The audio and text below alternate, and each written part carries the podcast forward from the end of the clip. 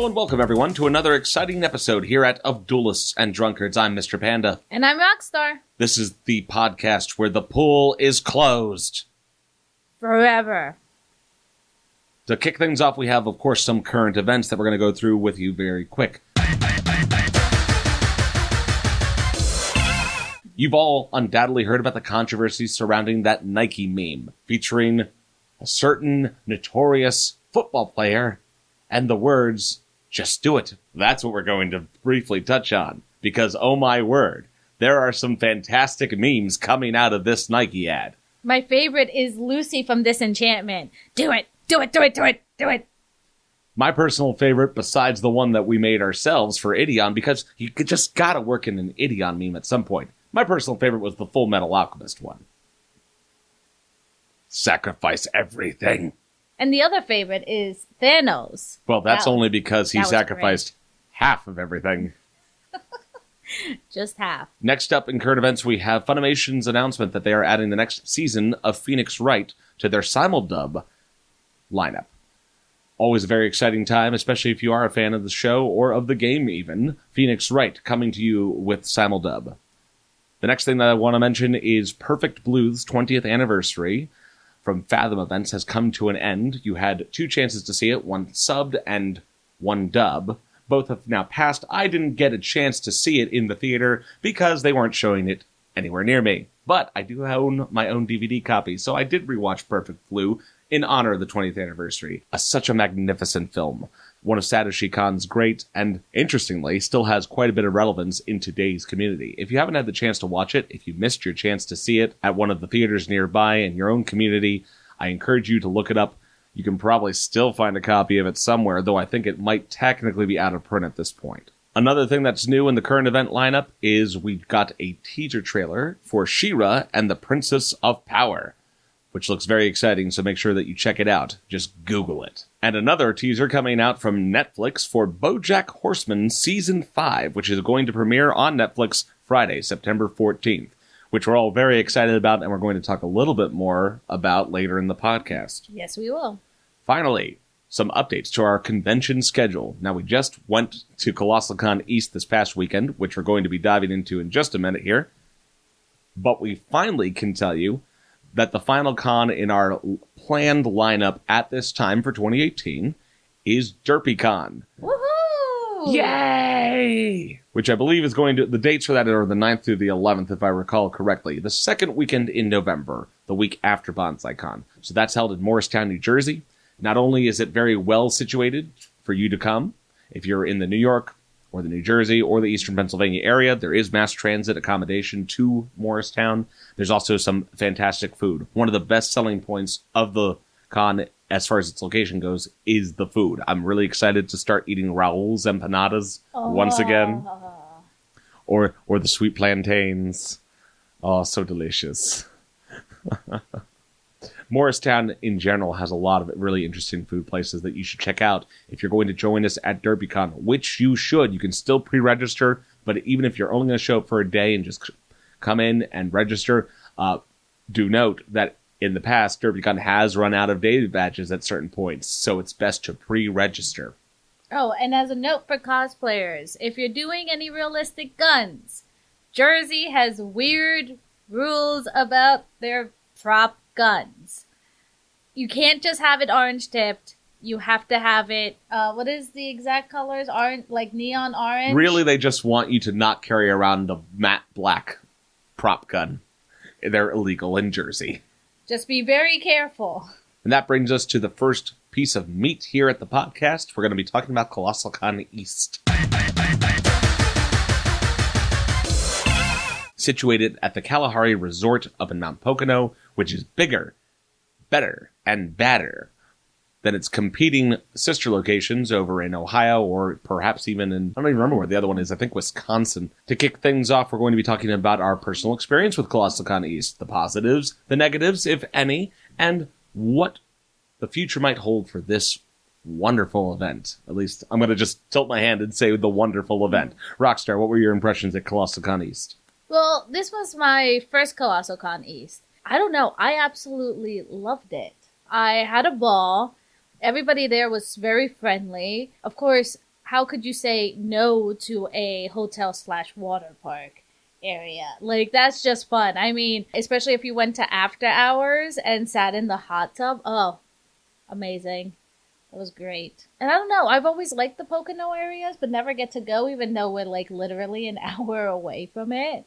So it was nice to be up there with the people and I I don't know, I thought it was very nice con. The only thing is I now have con plague. So Of course you do.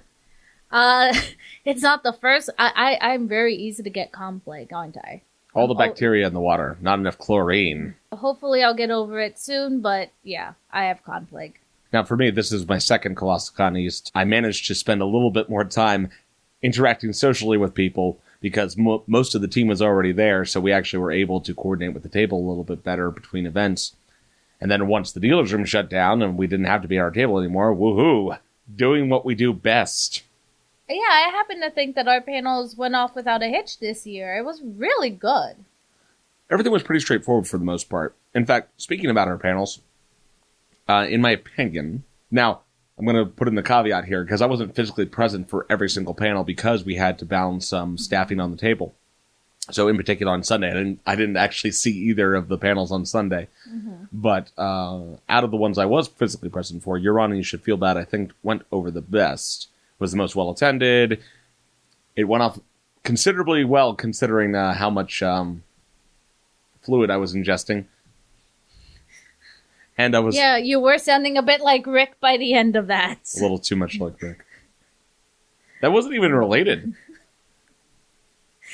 I was I was just I just had blowback from like the the grilled cheese sandwich I had eaten. Oh, but it was perfect. My understanding is our most well attended panel was David Bowie, a rock and roll space invader from Japan, which uh, isn't a huge surprise. It's one of our newest panels and offers a subject matter that no one's really touched on yet. So it's something new, it's shiny, and happily, people on Sunday aren't as obsessed with the water park or drinking at that point, we hope. So the moment they get out of their uh, hotel move out phase, they're actually willing to sit down at, a panel. So I actually think Sunday um, has a slight uptick in potential panel attendance. Overall, if you, especially on Friday, before a lot of the people get there for the event, panel attendance does doesn't really approach capacity, and that can be a little bit uh, off-putting for a lot of panelists. Um, from other ones that I've talked to who were performing at ColossalCon East, they had a little bit of concern about, well, you know, what's happening, what's wrong, are we doing something wrong?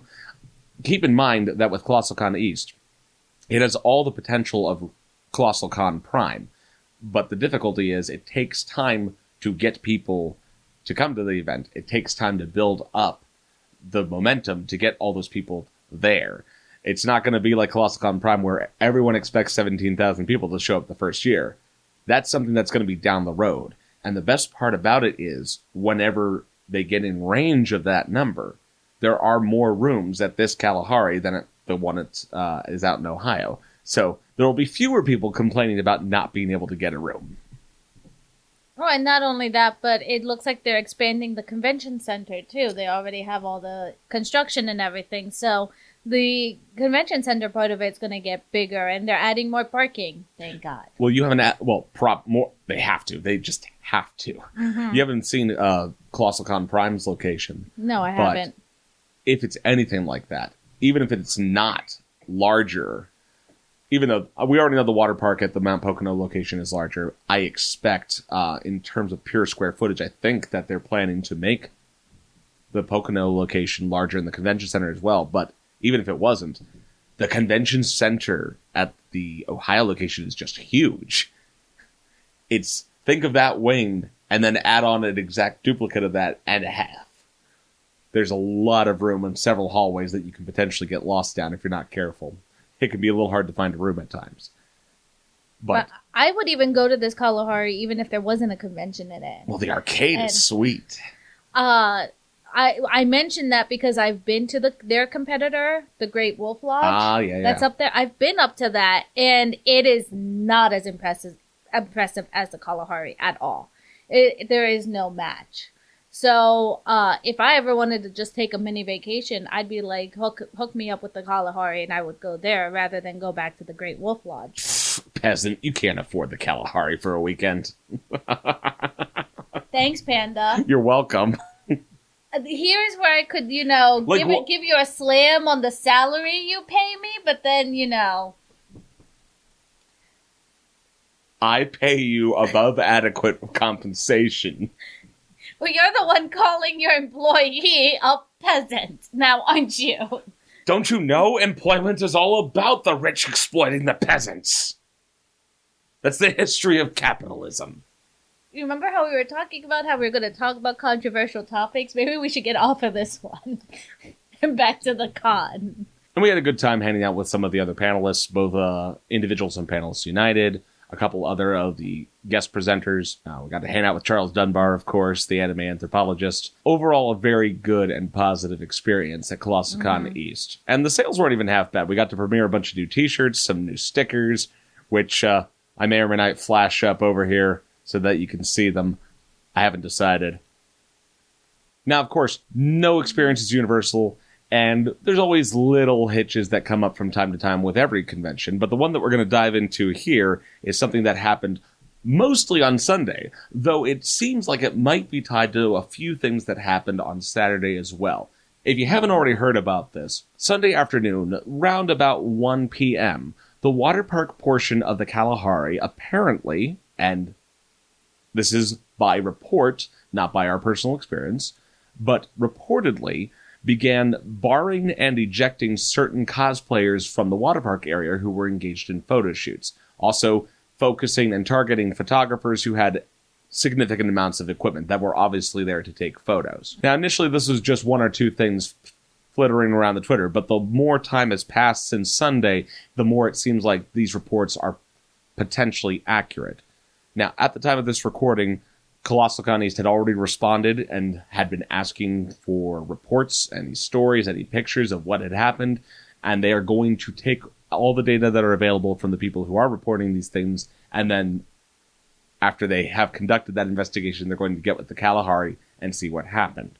And the reports have taken many different forms. We've heard photographers alone being targeted. We've heard anyone with a camera being kicked out. Some people with just wigs being kicked out. One person reported that she was kicked out specifically because she had props with her, even though it consisted of a fake wine glass and a rose. Mind you, the fake wine glass was plastic, so it would have been just like any of the Kalahari official uh, plastic cups that they use for their alcohol. So not like a fake glass wine cup. And the response to this incident has been mostly negative for those who are commenting on it at all. You see a lot of people expressing anger and frustration, not just the cosplayers and the photographers themselves, though they in particular uh, have been very vocal if they were affected by this because several of them purchased a badge specifically to do photo shoots. And then, of course, they weren't able to collect on those photo shoots from their clients. So if you were scheduling that anywhere between noon or after, it seems like some people are reporting that the Kalahari was, in some cases, was specifically telling them that at 1 p.m. their obligation to Colossal Con East ended, and so they didn't have to have the cosplayers in there anymore. Seems to be what some people have said. The other reports are that one mother who did end up tweeting out something and ended up deleting that tweet was the cause of it all, stating that people were too risque for her young children. So some people are reporting that are that it was normies who uh, alerted the Kalahari Resort and asked for all cosplayers to be removed. This is also tied to an incident that was reported for Saturday night where a photographer who was taking some photos had a splashing incident with a young child and then got into a verbal sparring match with the parent. So it seems like a lot of people are under the impression that the normies in the pool, who weren't there for, as part of the convention, complained enough to get the Kalahari and security to do something about all the people. Another important footnote in this issue is that prior to the convention, the Kalahari actually contacted all the guests who had a booking for the ColossalCon East weekend and informed them that ColossalCon East, a very specialized event, was going to be occurring, and people were given the option to book for another time if it bothered them. Now, I don't think that wholesale excuses anything that photographers and cosplayers might do. However, if the issue does mostly come down to the complaints of patrons being annoyed at what they're doing or that there's photography going on and things like that. Or that there's people in weird swimsuits. Yeah. Because to be fair, it's not like the cosplay swimsuits are any different than normal swimsuits, but let's just, you know, give the normies the benefit of the doubt that they might not see what looks like to be a cosplay swimsuit. to that extent, I think that's at least one mitigating factor in favor of the complainers from the cosplay community. In that, well, you were told that there was going to be this kind of stuff going on that weekend.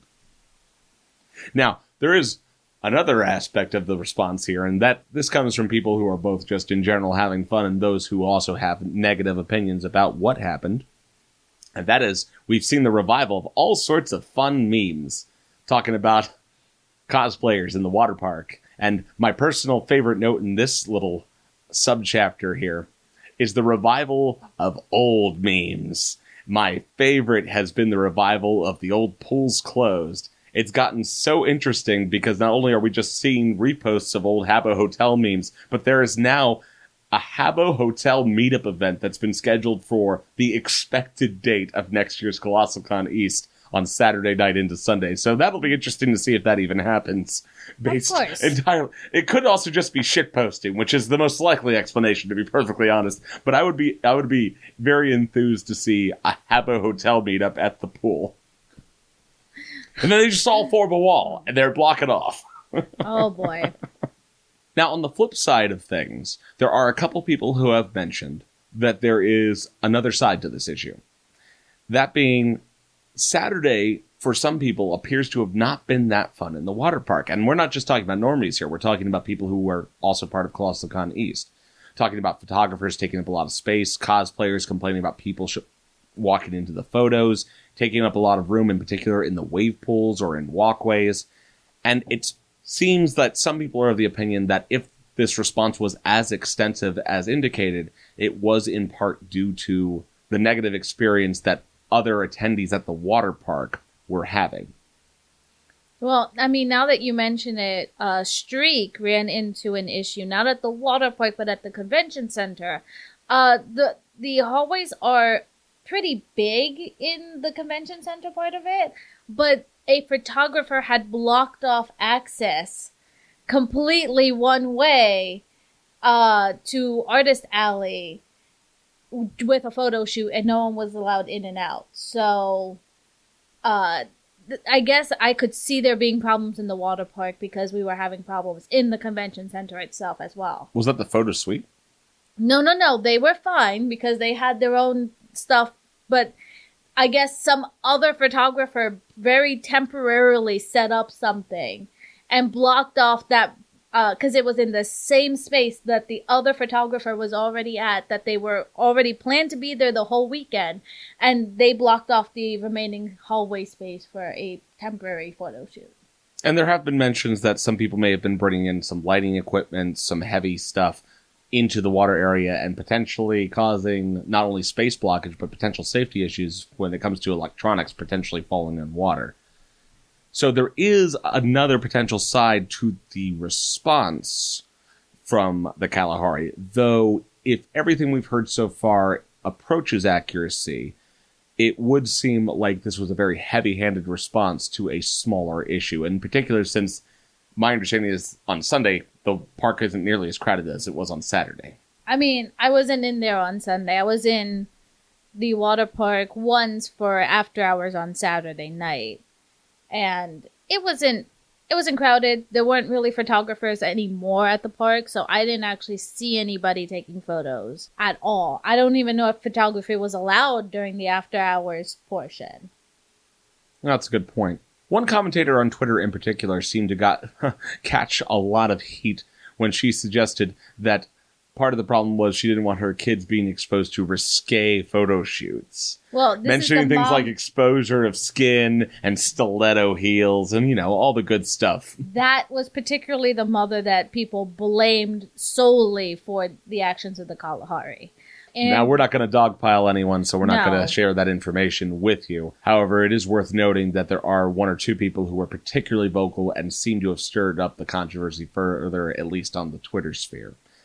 What was really interesting to me about one of the responses that apparently got deleted well, I should say the original tweet in question that then got deleted was it featured uh, pictures of what she was talking about, but they appeared to be from Colossal Prime. I knew Yes. immediately because it was sunny. Mm-hmm. And if you went to Colossal Con East this weekend or anywhere in Pennsylvania, you might have noticed not that kind of weather, really. I, actually, somebody made a funny meme about that. They said we should rename ourselves to Pencil Rain. Yeah. I particularly enjoyed that one. and it's interesting because they uh, some people were bringing up some stuff in a general commentary partly i think it was partly the people who were offering that alternative viewpoint of why the kalahari might have uh, been a little more heavy-handed and a lot of it did connect to things that happened at colossal prime rather than at colossal con east at least from what i saw uh, in particular some people were talking about people taking pictures while on top of arcade machines which did happen at Colossal Con Prime uh, in a few instances, and security had to be involved with that. Actually, there was an even bigger controversy at Colossal Con Prime because a group of people took it upon themselves to mount trucks in the parking lot that had been there uh, that the dealers had parked. And it wasn't actually in the parking lot was part of the problem. They had parked off in a field in order to open up some more spaces. But because they were much farther away, that left open the trucks to the exposure of these people walking in, standing on top of the trucks and taking all sorts of creative photos Ugh. and just generally kind of being douchebags. Now, Colossal Con, from what I understand, has already taken uh, appropriate action in that case. Whether or not, I honestly don't know where I'm going to fall on this. On the one hand, you have the possibility that the Kalahari was more than likely overstating the issue and acting in a way that was not only unhelpful to people who rightfully were allowed to be there, but also potentially, I don't know the terms of the contract, but potentially violating contracts with the con itself because the con was operating until five o'clock. Mm-hmm. So any expectation of what what was and was not allowed, dependent on the con's time, should have extended at least till five o'clock if there were any special observations or rules about photography. Apparently, that was not, if that's not the case. It certainly wasn't communicated to anyone who was attending, and apparently wasn't communicated to the con either. Now, on the flip side, not only do we have the possibility that ColossalCon East specifically had crowding issues or photographers taking up space, this partly ties into a much wider issue that has been raised time and time again when it comes to cosplay photography. And wouldn't you know it, we're just going to hop right from ColossalCon East specifically into this broader topic. Because controversy. Controversy is delicious and amazing, and wouldn't you know it, we're just not going to avoid it. Something that a few people have mentioned in connection with Colossal Con East as well as other places is the professionalization of cosplay photography. What was for a long time an amateur thing, a hobbyist thing, has slowly become more and more professionalized. And there's nothing particularly wrong with that. There's nothing inherently wrong with people charging to do photo shoots. There's nothing particularly wrong with wanting to do very well in your craft, very much appear like your character, or do creative photo shoots. I don't think either of us would argue differently. No. But there is something to be said about certain cons with very attractive venues drawing in all sorts of people, and that spectrum can also include people who do not have the right attitude, who can negatively impact the experience of other people, and that's when you have a problem. Whether that's taking up half a hallway with your photo equipment, whether that's occupying a public space and not allowing access to others, blocking walkways is my least favorite aspect of this entire deal. Mm-hmm. But there's also other ways that you can do it. You can break venue rules. You can disrupt the convention space itself.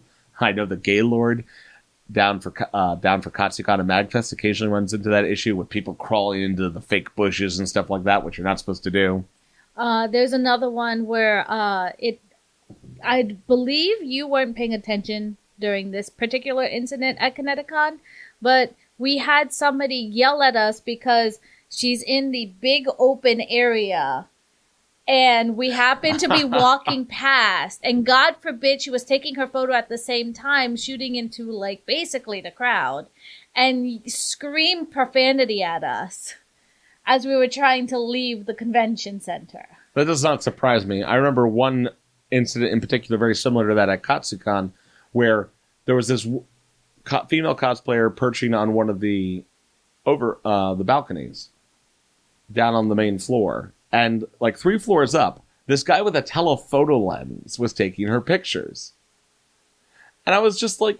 All right. well, First of all, why would you bother? And second of all, you're really hoping that no one walks in there. And guess what? I'm walking. Uh, well, that's I mean, I make a concerted effort not to interrupt photos in the general course of business, but there are limits to the inconvenience that I can tolerate for the sake of your photos. Speaking about that, we forgot to mention that as part of the Colossal Con East controversy, where part of the problem it sounds like the normies were having with the cosplayers was the kids running in in the background of certain pictures and them not wanting their kids to show up in that those particular pictures. Now, of course, one I don't think the photographer wants your kids in there and they're going to blur them out or try to you know cut them out of your your photos but I don't think your normal normie understands a professional photographer isn't looking to photograph your little Johnny in his swimsuit. And the other half of the equation in the the wider issue at hand. I don't know how better way to put it. Cosplay snobbery.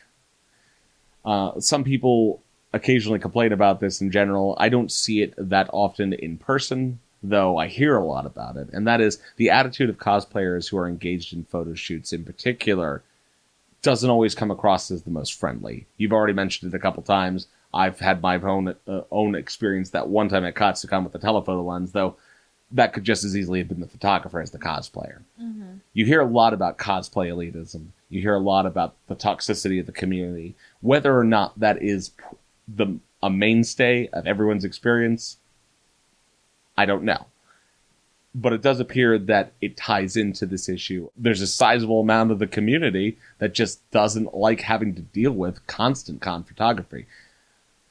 It's different than it was in the early 2000s, I think. I can recall my early co- my early con experiences, and there not being a huge number of people who had and who had professional photography equipment. If it wasn't a member of a news organization, it was a handful of hobbyists. And part of that part of the issue there was, of course, digital photography had only just started to catch up. So the people who were taking digital photos were were rank amateurs, people who were just posted onto like personal blog sites, if anywhere.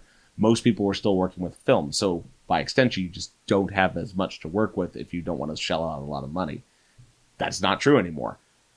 For a hundred bucks, you can have a very decent camera. My personal camera that I use right now for photography, if I do say so myself, I take halfway decent photos at times. That cost me less than a hundred bucks.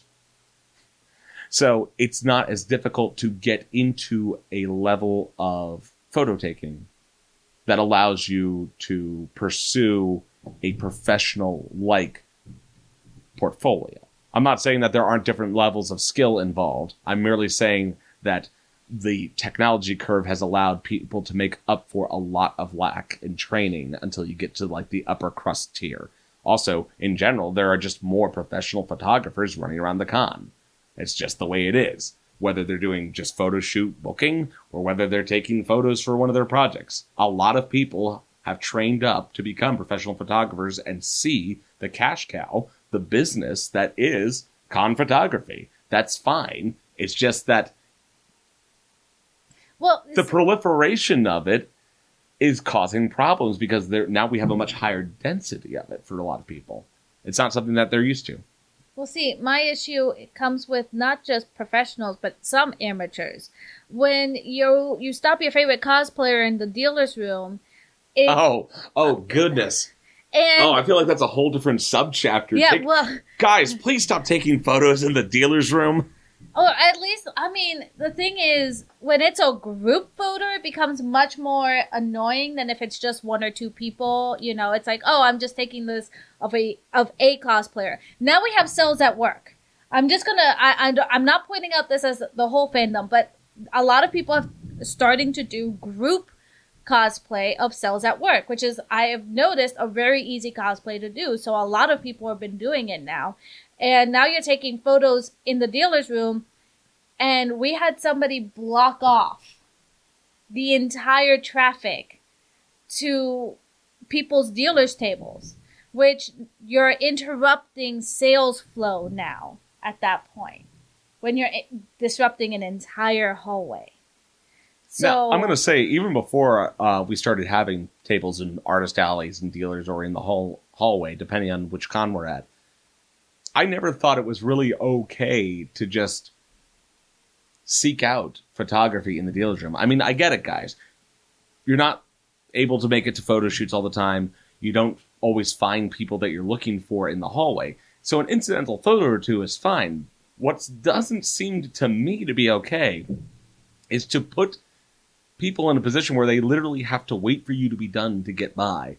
And you certainly shouldn't seek to do photo shoots in the dealer's room or the artist alley or really anywhere where you are creating a choke point in traffic. It's not only disingenuous, it's potentially a safety hazard if anything goes wrong.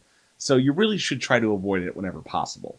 in summation, you should definitely make sure that you're not choking traffic and you're not disrupting the flow to the dealers as well. That the dealer's room is for dealing, not photo shoots. And no matter where you are, please try not to make other people's con experience terrible in order to make yours better. This is the part where we're going to feature a fine, expensive, delicious product.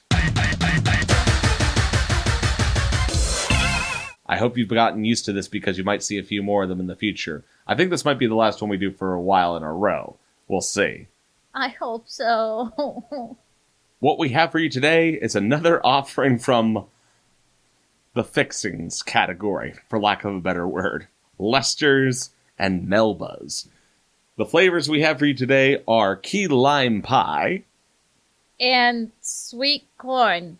I hope you're all very excited about this. I know I am. I know I'm not. Mmm. Oh my. This Smells delicious. This smells like have, if you ever have canned canned corn and you open it and you smell it before dumping the juice, it smells just like that. It really does smell like canned corn.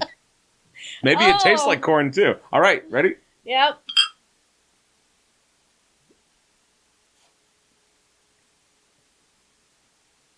Of course. Why wouldn't I just spill it on myself too? Good job making a mess. Oh my god. So the key lime, huh? Mm. I don't know. For me, the key lime mostly tastes like a vaguely limey sugar water. It's not hugely impressive to me. Maybe that's where the pie aspect comes in with the cream and stuff. Are you all right there, Roxy? I'm gonna try this other one here.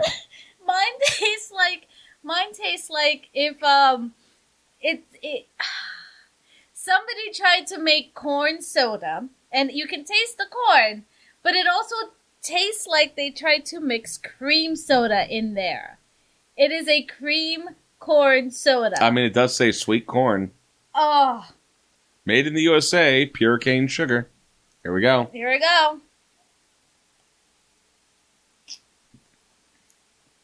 well, I'm just not having any luck with sodas today. It is so weird to have a soda that actually tastes like corn. I see what you mean about the cream aspect, but no, yeah. This might be the most accurate soda we've had so far. It kind of tastes like corn. The key lime is actually not bad. Well, you can finish it I, then. like, if I had to drink a soda from Lester's Fixings and Lester's one's from Melba, Melba. or Lester's and Melba, if I had to drink one of their fixing drinks, I would drink the key lime. It's not bad. We're going right into our next segment, the list of the week. This week's list comes from Rockstar. Take it away. Well, since we have BoJack coming season 5 this September, I decided to make it the top 5 BoJack episodes. According to Roxy, Because of that, I'm also going to put spoiler warning. If you have not watched BoJack, go watch that wonderful alcoholic and depressed horse. only if you want to be depressed. Well, it's a depressive comedy. What a concept. It's really good. Go watch that. But moving right along, going straight into the my Todd episode. We're gonna get more Todd episodes. I'm convinced. You know, it's unfortunate. I just realized there are no Todd episodes. Well, there is one Todd episode on here. All right, go ahead. All right. So for my first pick, it comes from season one, episode six. Our story is a D story. It's that episode where Bojack and Mr. Peanut Butter get into a petty competition over the over wooing Diane. And this episode pretty much ends up changing the whole show. From little things like Hollywoo, because of the D stealing, to establishing the fact that Diane will eventually leave Mr. Peanut Butter because he will never learn that Diane needs Diane things to be romanced. And it's really interesting that you phrase it that way too, because I feel like this might have been the point too that is being referenced when we talk about how certain websites had to revise their reviewing policies for television shows. Because if you actually look at the reviewing history of BoJack Horseman, there were actually several negative reviews when it first came out. Mm-hmm. And what had happened was a lot of people had only watched about the first half of the season before they wrote the review. Since BoJack Horseman changes dramatically about halfway through the first season to give you a much different feel of what you were expecting, several websites have subsequently revised their policies to require you watch the entire season before you submit your review. Now, that's an experience that I myself can empathize with because I watched the first three episodes of BoJack Horseman over the course of a couple months, and I did not know how I felt about it at all. Then I suddenly pushed through it, and oh my word, what a change! And that's how Rockstar ended up watching BoJack Horseman. Yep, and then I marathoned it, and I just I can't get enough. So just know that I'll be marathoning season five. So it's gonna be good. Number two. Number two. It's from season two, episode five. It's the episode called Chickens. If you don't remember this episode, it's a little Todd episode where he goes on an adventure with a roided up chicken who's supposed to be, you know, chopped up and uh, grinded for food. They go on this like little whirlwind adventure and there's a lot of morals to it. But then it just boils down to the moral of the story is you have to have money to solve a problem. Because Bojack ends up coming in and solving everything because he had money. It also raises really interesting conundrum questions about the nature of the society in which they live. I originally had the other episode from this season, Hank's episode with Diane, where they also have another moral conundrum. It's a Bill Cosby kind of episode, but that one's a lot more serious, a lot more dark. So if you're really in the dark and brooding, like that one's an interesting episode. But I kind of wanted this one as an uplifting because it's mostly comedy, and so one of the characters boils down to the moral of the story is have lots of money. The next episode on my list is That's Too Much Man, Season 3, Episode 11. This one is definitely major spoilers, and I'm really happy. Originally, Sarah Lynn was supposed to die in Season 1, but they pushed the death off to Season 3, and that was an amazing decision on the writing staff because it hits you that much harder. Bojack and Sarah Lynn go on how many months bender? It was like three or four months. A long bender. time. It was a very long bender. And you're getting splashes of it because Bojack's in and out the whole time. And it culminates with Sarah Lynn's passing. Which, at the end of the day, affects Bojack greatly. Uh, basically, until this very season, it's still affecting him. So, it has one of the biggest punches in the show. And if you haven't cried by this point, you will cry with Sarah Lynn's passing. It also contains one of the biggest bullshit moments in the series, though. What part are you referencing specifically? Well, I'm talking about the part where he chases down. Oh man, I'm going to forget all the characters' names. It's been so long. He chases down uh, his ex flame's daughter to apologize for what he did, Okay, yeah, that that's and then she completely misinterprets it. Mm-hmm. And then I was sitting there, I was just like, "Wow, you hoe!"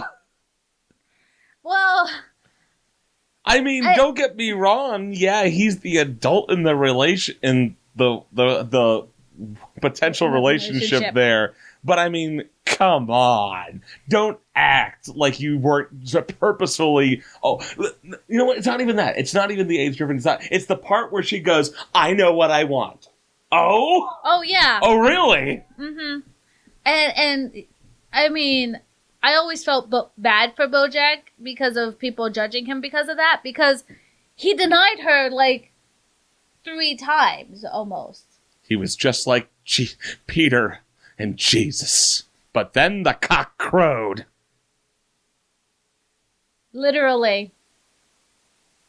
Anyways, moving on. Demonetized. moving on. Moving on. Uh, my next pick is Ruthie, season four, episode nine. This is the episode that kind of threw me for a loop when I first watched it because it starts off like in the d- very, very distant future, and we're seeing a descendant of Princess Carolyn, and she's talking about the worst day in Princess Carolyn's life. I remember this now. Okay. And then you get to the end and you realize none of it ever happened because it's Princess Carolyn's coping method- mechanism. This is the episode that I cannot get through without crying. Mostly because it's been established by this point that she has a fertility issue and she desperately wants to have kids. And I thought when I first watched it, it hit me so hard. I, when I first watched it, I thought, oh, well, at least she gets what she wants at the end. And to find out it was all her coping mechanism, just, I had to pause and walk away. But this is such a good episode because of the emotional punch at the end.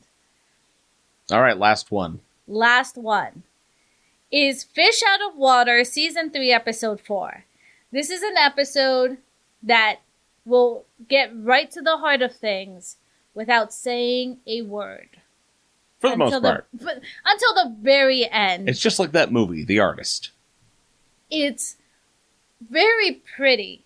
I have to I have to tell you that. It's a very beautifully animated episode. But it's about Bojack essentially going down underwater to uh what are they what what's the pun name that they give it? Oh man, I, why are you asking me about names? I haven't watched the show in months.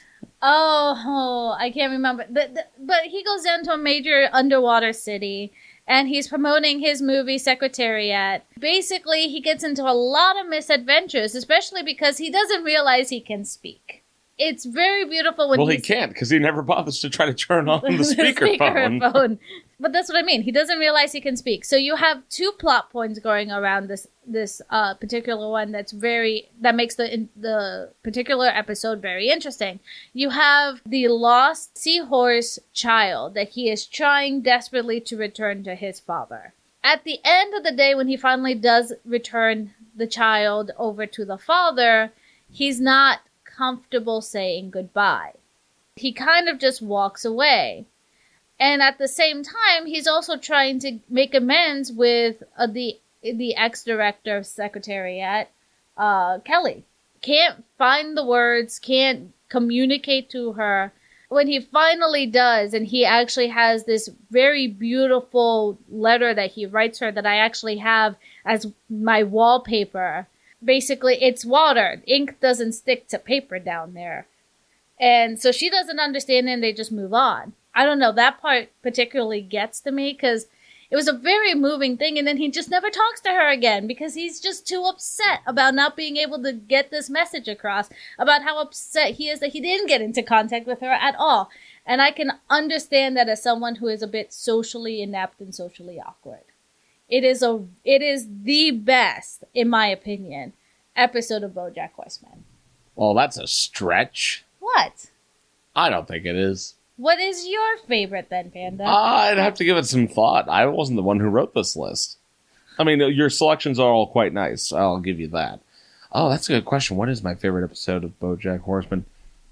You know what it probably is. Mm. You know what I think the problem is? There's so many good moments in BoJack Oh, that yes. happen, and then I feel like there's like this unresolved question that the writers just lay out for you and they never come back to.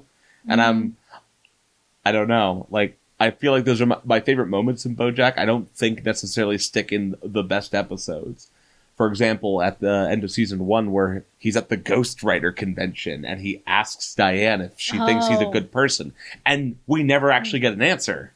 Yep. It's That's things like moment. that um, that really impress impress upon me, and yet they're left as an open question throughout the whole show so far. I was a pretty big fan of the episode where he has that uh, issue with his ex, and he goes home on the boat. Oh. Oh yeah. that yeah. was one of my personal favorites. Well, I mean, I still have another favorite that I didn't even make it to the list. The other favorite is the episode that is basically all flashbacks for Bojack's mother Ah, because okay. he's taking her to the nursing home because of all the uh, shit that she did to his sister. That is another favorite, not because of the animation or anything like that. For me, it's a wonderful look because as a psychology major, it's such a wonderful look into dementia. And the way that they portray it from her, from Beatrice's uh, point of view is just it's beautiful. All the plot points are amazing. It's the one that gets me because at the end, Bojack is still kind of torn because when she finally recognizes that it's Bojack with her, he kind of just leads her into another one of those fantasies and then uh, you know, oh, we're eating ice cream on back in our Sugarman home. And then just walks off and locks the key behind her. I thought it was really interesting how there aren't really any villains in that story. Well, it's more like real life. Everything's always shades of gray. I mean, you could certainly, and I'm sure many people do feel that there's certainly uh, something to be said about the what a terrible person his uh, Bojack's grandfather is. But I I noticed that in a one particular review I read in a newspaper once for Bojack that they touched on that, and I think I agree that I don't think that he was necessarily acting out of malice. I don't think he did anything to intentionally hurt his family. That's just the attitude that he had adopted. He thought that it was going to be okay, and at the time, that happened to be what people thought would make pe- everything okay. I don't think that he intended to hurt his wife and basically turn her into a human vegetable. Clearly, he didn't. No. But then the same thing can be said of Me- Beatrice. Well, yeah. because of her upbringing, she didn't know how she was going to handle Bojack. She didn't know how she was going to handle her husband. her communist traitor husband. I think that's one of my favorite. Like in a very serious episode, that's almost like a little bit of just a little bit of a silver lining of a dark humor. It's like, oh yeah, my dad, the communist traitor. Oh, oh, the other episode, the one episode that every time I feel bad about myself, I go and watch is the episode cl- titled "You're a Piece of Shit," where it's literally BoJack and there's like cartoony BoJack. You're a piece of shit. Why are you at the bar? And he's just constantly, "Don't eat that cookie. Why are you still eating the cookie?" I can't believe you ate that cookie. And then, and then his sister asks him, "Hey, I have a little voice in my head that is always telling me off. Like that goes away, right? That's just a stupid teenage thing." And instead of being his usual morbid, pessimistic asshole self, he tells her, "Yeah, it goes away." Oh yes, it does. And I don't know. just drink a little more and it'll go. I don't know. It always gives me like, I don't know, butterflies in my stomach. Like, oh, Bojack, you're trying to be sweet, even though that's kind of an asshole move too. I don't know. There's a lot of good Bojack episodes. All right, we've transgressed enough on this list. Let's move on, shall we? Yes. Hopping into our final discussion topic for the evening, we are going to be talking about ghosting. Now, if you're not familiar with the term ghosting, it describes a spectrum of behaviors that people assign to the term that potentially negatively impact a convention. I'll start with the most extreme and go to the most mild form. The most extreme form of ghosting would be, an, as an example, people going into a convention and enjoying the experiences that the convention has to offer without getting a badge of any kind.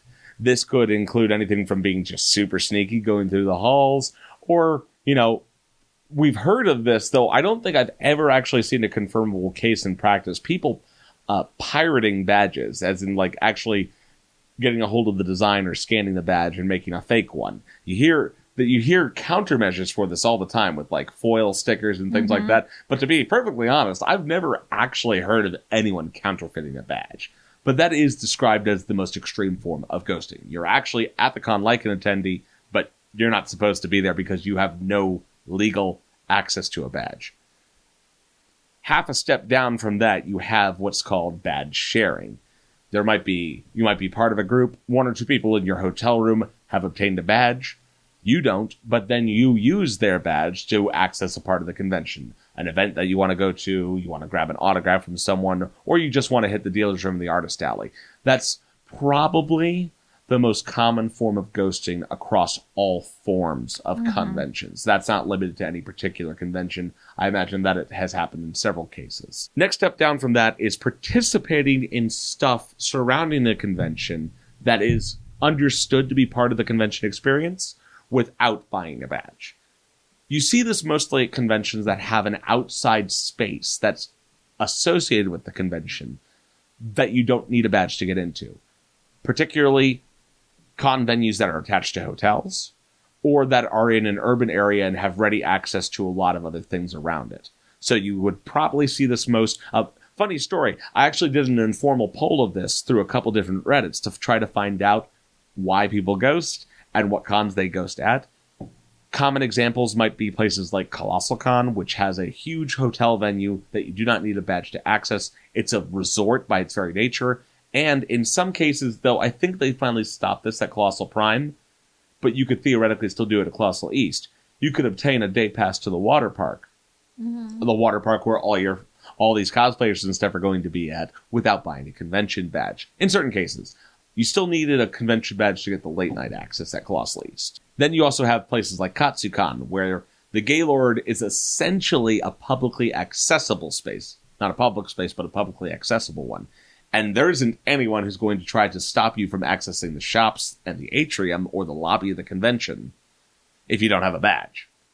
There are people who pro- who I've been I've been led to believe show up without even being at a hotel down in National Harbor. They're just showing up to be involved in the lobby or perhaps go to a con party. And that's actually where the final one in the spectrum comes into play.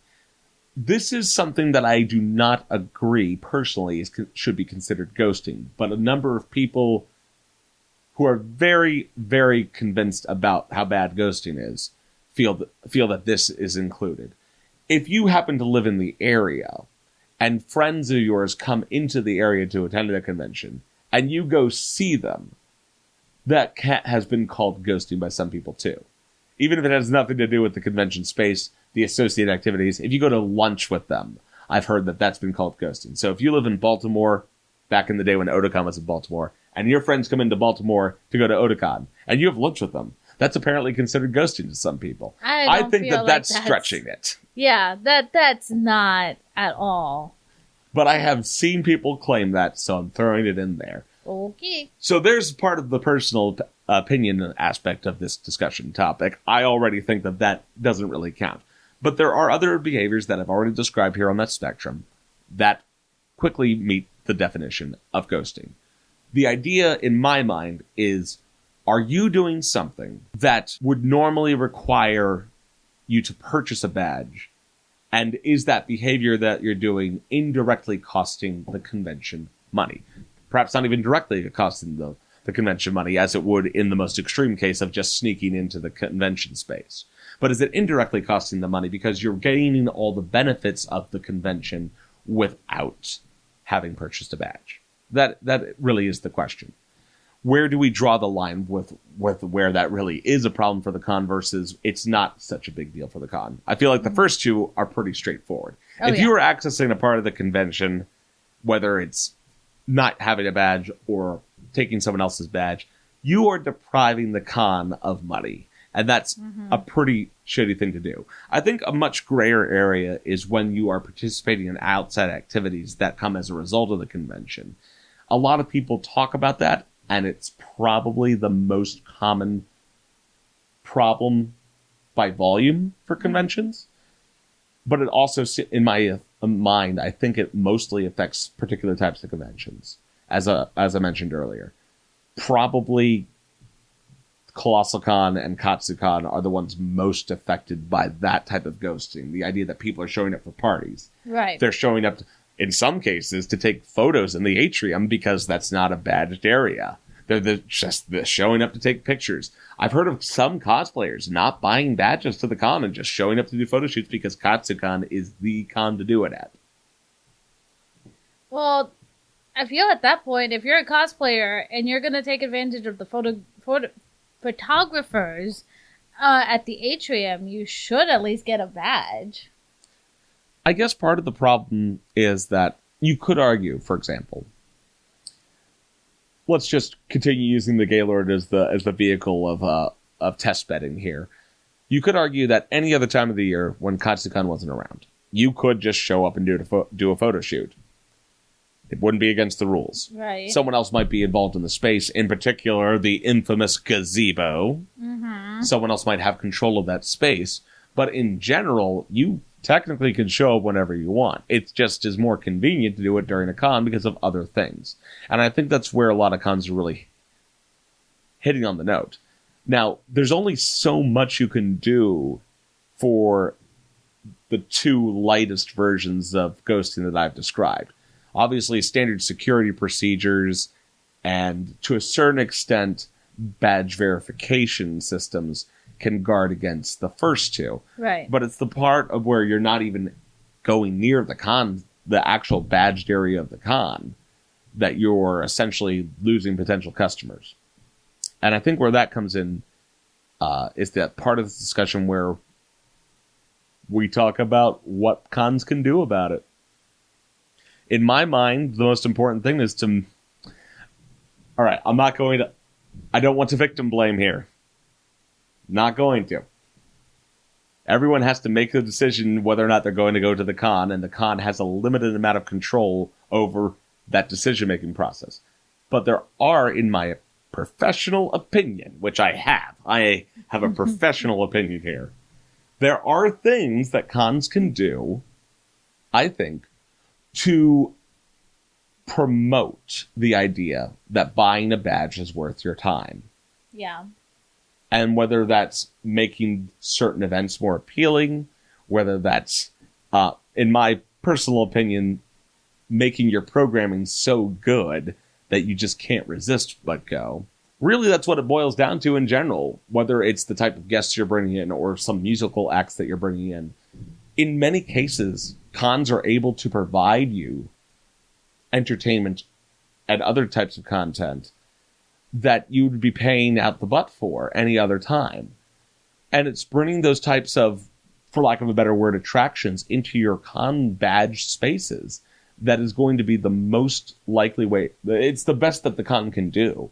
Now, when a con is on, on the top of the tier there, when they're doing everything they can for their programming track, for their guest lineup, for what is available to anyone who holds a badge, then there's really not much else you can do, and it really is just on the the potential attendees at that point to to pull the trigger and make that decision.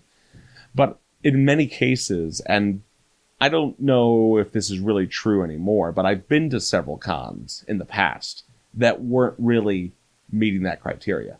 There was so much going on that was problematic, and less going on that was positive that I I don't want to say that I I would have done it because I wouldn't. I, I'm not someone who really feels like ghosting is a productive way to be a fan, mm-hmm. but you're also not selling your service, and that's what it is. I think that's part of the problem with a lot of cons today is that they don't realize that what we're offering at this point is basically a service. There are old school conventions out there that still use the membership mentality, the participation mentality as the basis of their entire event, but that is no longer the norm many private corporations are now involved in the convention community. Many people are into the convention community with a profit motive or the expectation of a particular return on investment. Very few conventions of any real size are the old style membership anymore. Technically, Katsucon follows that model. Otakon follows that model. But even they have had to deal with the, the change in the environment for the convention scene And so that's one of the things that directly ties into our own philosophy as a group here at Manly Battleships is the idea of facilitating the change in, in the environment, offering you a programming service that you can then market as part of the appeal of buying the badge. There's stuff that you can't get anywhere else. There's stuff that I could get in line and I can get a sizable chunk of my badge worth back, my return on the investment of buying that badge by seeing this or going to this or, or experiencing it. I think that we're part of that solution, and I think that a lot of other non traditional guests are part of that solution. Musical acts, stage acts, comedians, the ones that haven't retired, lecturers like Charles Dunbar, all of it. So, if not to toot my own horn any more than I already have here, but I think there are a lot of ways that conventions can improve the appeal of their event across the board. And in the meantime, all the rest of us can do is try to work and appeal to the attitude of people who don't actually want to be at the convention. They just want to benefit from the existence of the convention. And we do not think that is fair. So let's all work together to try to improve that situation. Well, because uh, just to bring up the entertainment and how important it is, like if you don't have panels that are entertaining, and you go to a convention you're like, I really don't want to go see any of this stuff. Why is it worth me buying a badge? Or sometimes something will look entertaining, and as there was a rumor, there are rumors of this happening where people will badge up, will do a do a panel for a convention for a badge, and then literally just show up or not even bother to show up to the panel because the panel wasn't the part of what they wanted this, this uh, they wanted to take advantage of the convention for a badge. Now, some people may only be able to do that for one year because you'll get blacklisted for the convention. But if you're doing, if one person does it to like Zenkaikon and then runs, runs off and does it to KatsuCon, you're gonna have a serial, A serial badge offender. thank you, a serial badge offender going around all the conventions. And it's going to be either a year or more than that of them just doing that over and over again. And that kind of puts panelists who take this seriously, or professional panelists like us, in a bad light that we're just doing this for a badge. We're doing this because we love to entertain. Now that being said, it's actually interesting that you mentioned this. So first of what first thing I want to say is that there's nothing wrong with doing a panel to get a badge. Oh no, no, no! I'm not trying to. And we don't we don't want to say that either, just because I'm trying to think here. In my ideal world, seventy percent of the panels done at cons are done by amateur panelists, and that's really what the incentive is mm-hmm. when you're an amateur panelist is getting the free badge. So that's not what we're talking about here. But now that you mention it, that's almost its own form of ghosting. Yeah, no, that's what I mean. I, I'm talking I about ghosting the panel. Yeah, I don't know how common it really is. Now, I, I've seen no shows in the past for lots of panels, but I, I don't want to go out on a limb here and say that it's so common that it's actually a, a problem because I, I can't imagine, like, like you said, that there are bunch of these people running around constantly getting their badge and then not showing up to the con, uh, not showing up to the panel, but still going to the con. I that, of course, would be a ghost. I, w- I was posing a hypothetical that they're going from convention to convention. I don't think that's actually happening, but Yeah. I know that at least one or two people will ghost the panel just to get the badge from the convention, and that's not fair to the convention. That's not fair to the people going It's to the fraud. convention. It's and just saying, it's fraud. Yeah, it's fraud. It's fraud for the convention. It's fraud for the people going to the convention, and it's not right. But never think that I am saying that a person who's a bad panelist doing it for the first time, doing it just for a badge, is wrong. Everybody's first panel, or even a few panels, are going to be bad. You know, it just happens. It comes with the territory. You kind of learn as you go. That's why Panelists United is is there. If you wanted to do, uh, maybe if you want to just do one panel and you want to do it, you know, good. You can go to Panelists United. Well, we have people there who will talk you through it. Um, but yeah, my only concern is like when we talk about it is, you know, I don't want to set the, I don't want to lead people to, to the expectation that it's somehow super common because I mean, I, I guess co- I've never been led to believe that cons really sh- readily share this information with anyone outside the the con runners. I doubt groups. it. Uh, that would be really helpful, by the way, for us that do fandom research. If you would share some of that data, hint, hint. But no, I don't. I don't think I would want to ever leave anyone with the impression that it's so common that it's worth talking about beyond the theoretical because I really don't think that it is. I can't imagine that there's enough people who are grabbing badges and not showing up to their panels to the extent that it's hurting the con's finances. No. And I also don't want to put it into light like if you have an emergency and have to run off before your panel, I'm I'm also not talking about those people. I'm strictly talking about people who literally say put in a panel for a badge and then just don't do the panel at all. And are at the con. So that That is no the key excuse. issue there. Yeah. Yeah, if you show up to the con but then go to your panel, I mean, what are you, what are you even doing? So, in summary, the biggest aspect of the ghosting problem that we've identified are people who are doing bad sharing, and in many cases, people who are participating in outside activities that are the result of the convention without buying a badge. The best thing that we can hope to do is to slowly work on people's attitudes and simultaneously increase the appeal of the convention, both through our own efforts and by encouraging additional changes in how conventions do their programming lineup. That's the philosophy here at Manly Battleships. Now we enter into the final segment here at Of Duelists and Drunkards. That's pretty cool. Today's That's Pretty Cool comes from yours truly, Mr. Panda. I'm going to be talking to you about a nice, wide rabbit hole involving the author, Orson Scott Card. If you're not already familiar with Card's work, what are you even doing? You're almost certainly not a science fiction fan if you haven't read at least one of his books or if you don't know what he's written. He's most well known for his books in the so called Enderverse, the most important of which is Ender's Game, and the equally good Speaker for the Dead. Despite his long and glorious history in science fiction, that's not the only thing he's ever done. He actually started out as a playwright, but the aspect of his career that I'm going to focus on in today's That's Pretty Cool is a little known part of his screenplay writing career. So this isn't his playwriting, this isn't his fiction novels, which span a whole wide range of things. No. I'm going to be talking about a series that he wrote for that was animated back in the late 80s and early 90s. There's a possibility that some of you are familiar with it, even if you don't remember the name, but more than likely most of you aren't that familiar with it. It's called Animated Stories from the New Testament. I can What? see the confusion on Rockstar's face already. now, it's interesting because he actually worked on another series that predated this called The Animated Book of Mormon, Uh huh. but that's that's not as important as this.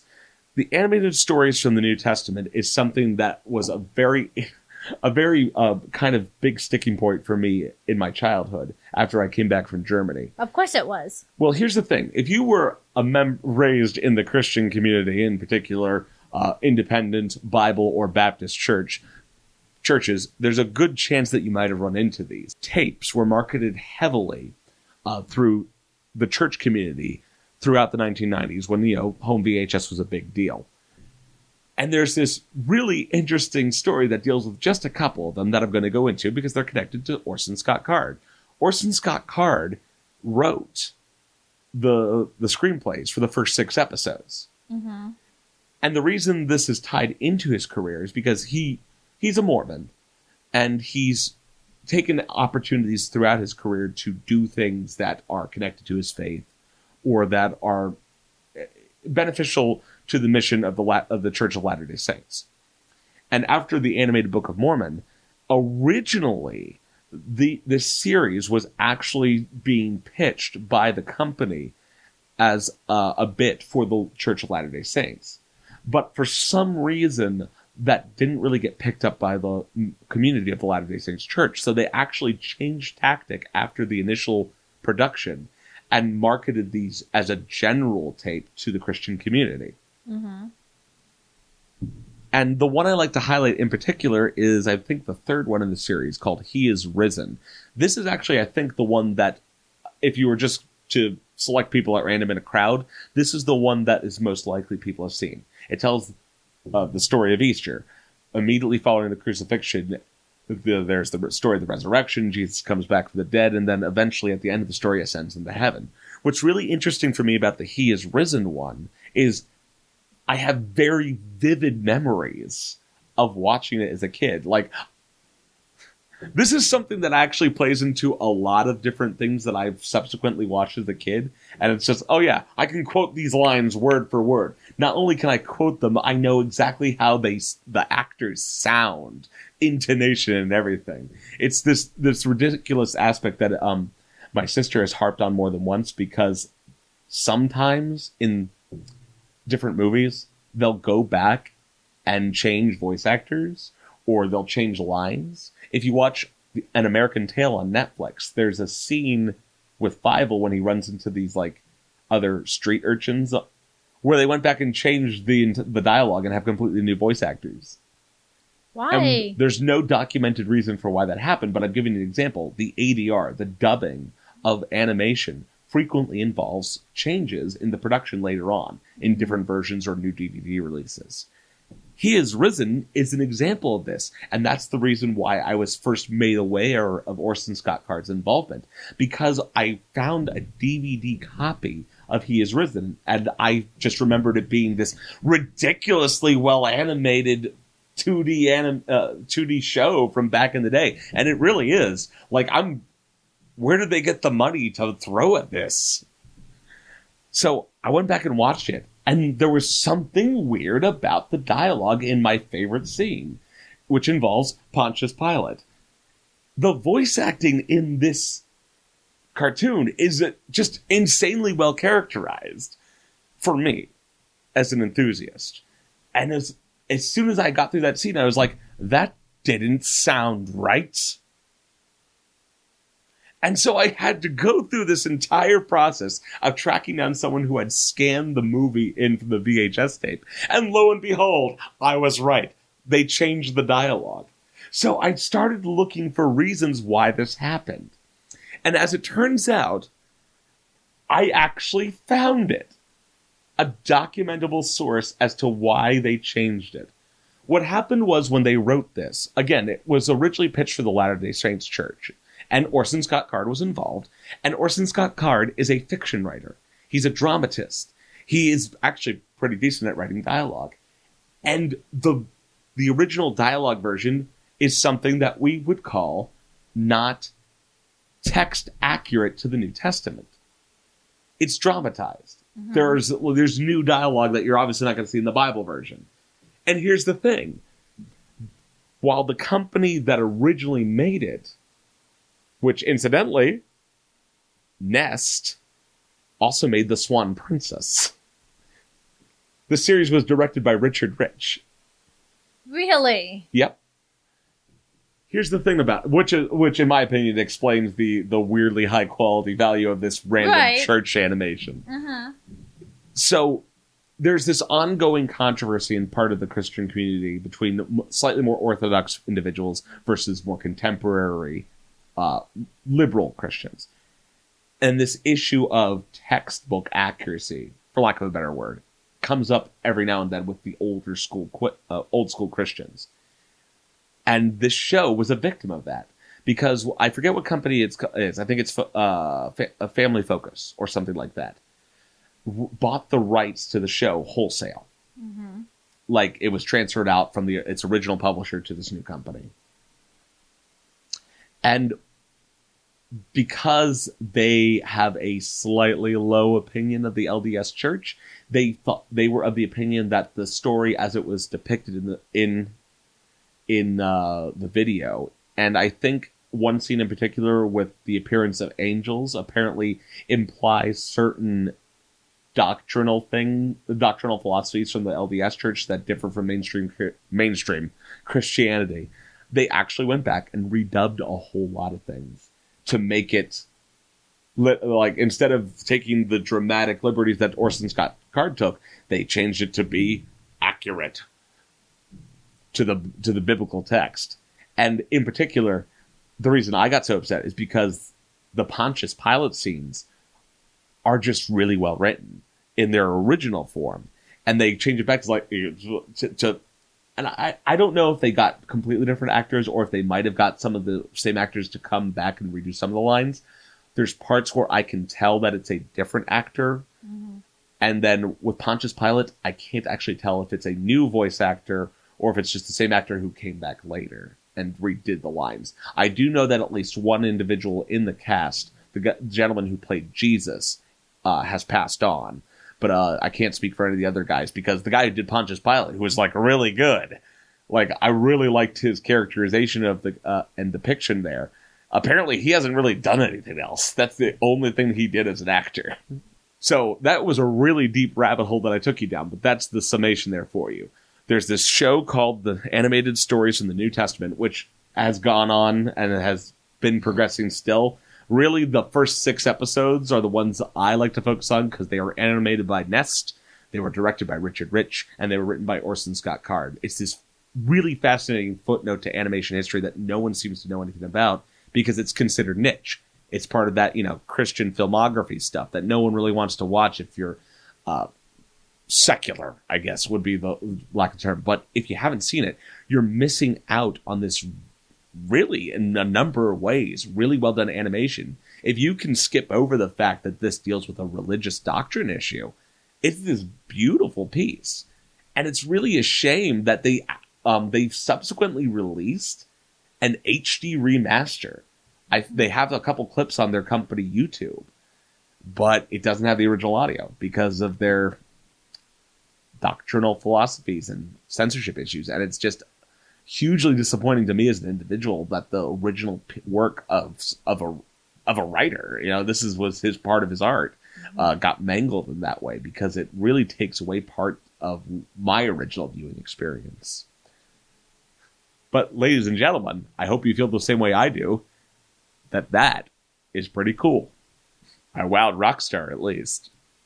I, it just was very interesting. And with that, ladies and gentlemen, we have come to the end of our time here for this week's episode.